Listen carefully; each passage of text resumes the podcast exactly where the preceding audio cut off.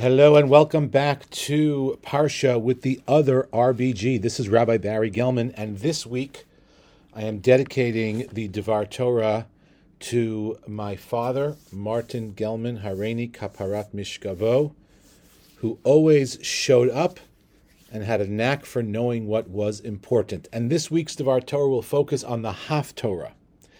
The connection between this week's Torah reading and the Haftorah is evident in that both deal with the service performed by the Kohanim in the Beit HaMikdash. However, an interesting difference between the two has been pointed out by Rabbi Moshe Lichtenstein, who writes In the Parsha, the laws governing the priests and the sacrifices are integrated into the framework of the rest of the laws of the temple found in the book of Vayikra, and as another unit belonging to the halachic portions of the Torah.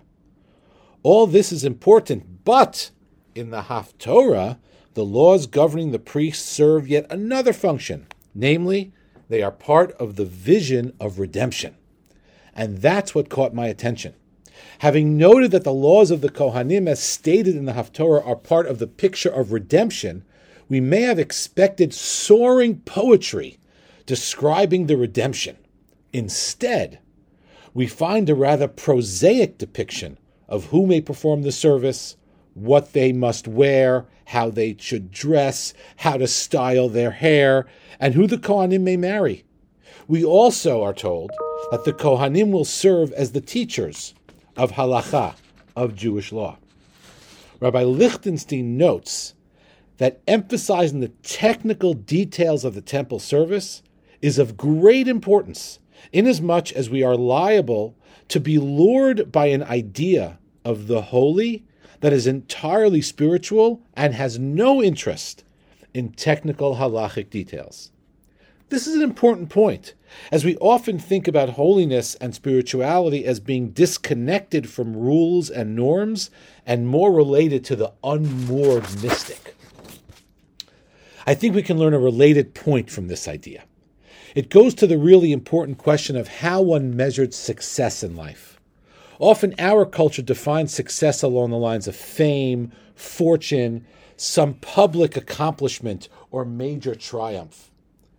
Rabbi Aaron Lichtenstein summarized the Jewish view as follows Judaism focuses particularly on the everyday, the common, regular, mundane activities which comprise the bulk of our lives wishing a loved one a happy birthday, expressing joy when others achieve success, expressing pride in what our loved ones are doing, making a quick check in phone call. These are the halachot of showing up and really making a difference in people's lives.